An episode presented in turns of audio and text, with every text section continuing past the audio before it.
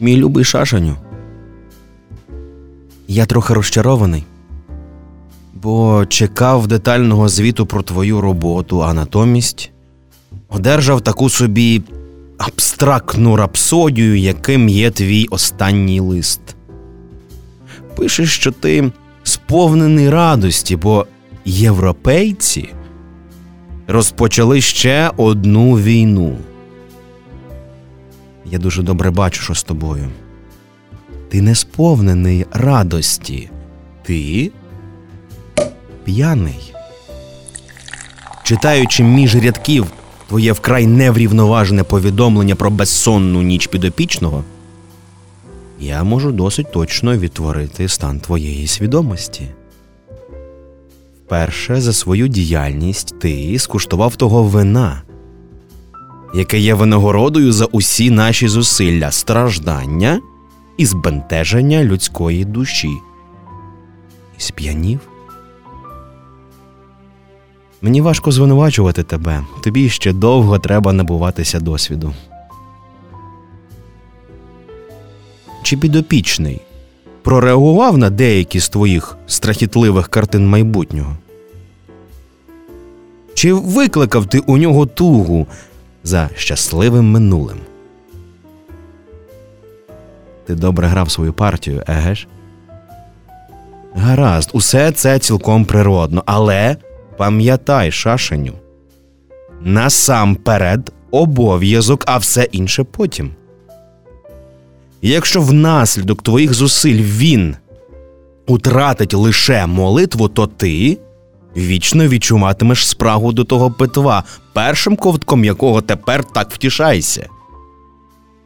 Якщо ж завдяки постійній і холоднокровній праці здобудеш його душу, тоді він буде твій назавжди, повний повінця, живий калих розпуки, жаху та подиву, і зможеш підносити його до губ, коли тобі тільки заманеться. Отож пильнуй, щоб тимчасовий успіх не відволік тебе від справжньої роботи, яка полягає в тому, щоб руйнувати віру і не допускати формуванню чеснот. У наступному своєму листі неодмінно подай мені повний звіт про ставлення підопічного до війни, щоб ми могли вирішити, як діяти далі, чи зробити з нього палкого патріота чи пацифіста. Тут є багато можливостей. Але мушу тебе попередити, щоб ти не покладав надто великих надій на війну. Ну, звичайно, звичайно, війна річ забавна. Раптовий страх і страждання людських істот це законний і приємний відпочинок для безлічі наших трудівників. Але який зиск будемо мати від війни, якщо ми не використаємо її для приведення людських душ до нашого Отця пекла? Коли я бачу тимчасові страждання людських істот, які нарешті вирвались від нас, я почуваю себе так, наче на пишному бенкеті скуштував першу страву, а врешті страв мені відмовили. Це гірше, ніж узагалі нічого не скуштувати. А ворог, вірний своїм варварським способом ведення війни, дозволяє нам побачити короткочасні страждання своїх улюбленців лише для того, щоб дражнити і мучити нас, насміхаючись з безперервного голоду, який спричинили його дії на сучасному етапі великого конфлікту. Отож, подумаймо краще про те, як використати цю європейську війну, а не про те, як одержати від неї утіху. Бо вона має в собі певні тенденції, які вже за самою своєю суттю діють на нашу користь. Ми можемо сподіватися вибуху жорстокості і розпусти. Але якщо не будемо обережні, то станемо свідками того, що тисячі йтимуть в цей час до ворога, тоді як десятки тисяч, яким бракуватиме наснаги для такого кроку, усе ж відвернуть свою увагу від самих себе і спрямують її на вартості і справи, які здаватимуться їм вищими, ніж вони самі. Я знаю, що ворог ставиться негативно до багатьох цих справ.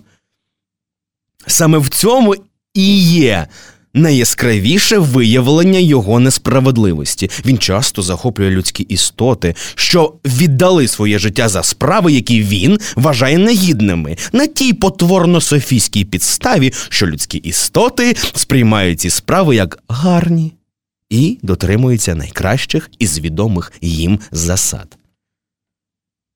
Подумай також і про те, які небажані смерті трапляються під час війни.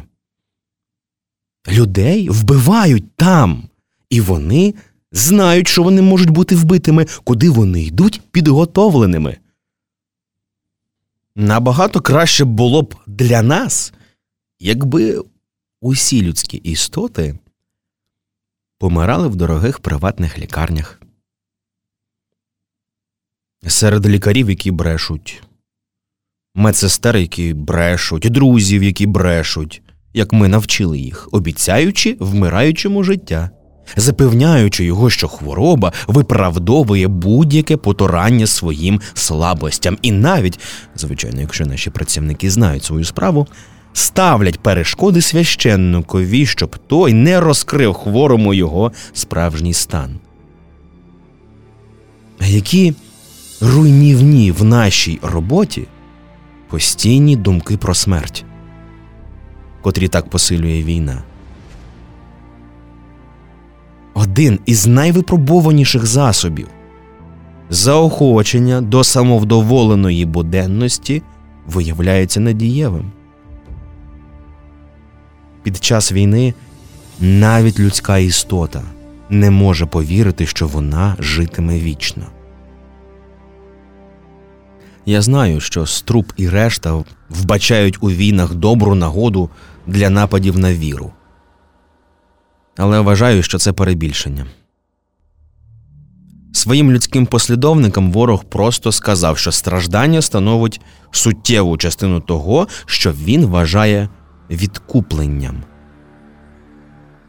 Отже, така віра яку зруйнувала війна або пошесть, не варта була зусиль втрачених на її руйнацію. Я маю на увазі повсюдні страждання протягом тривалого часу, саме такі, які спричиняє війна.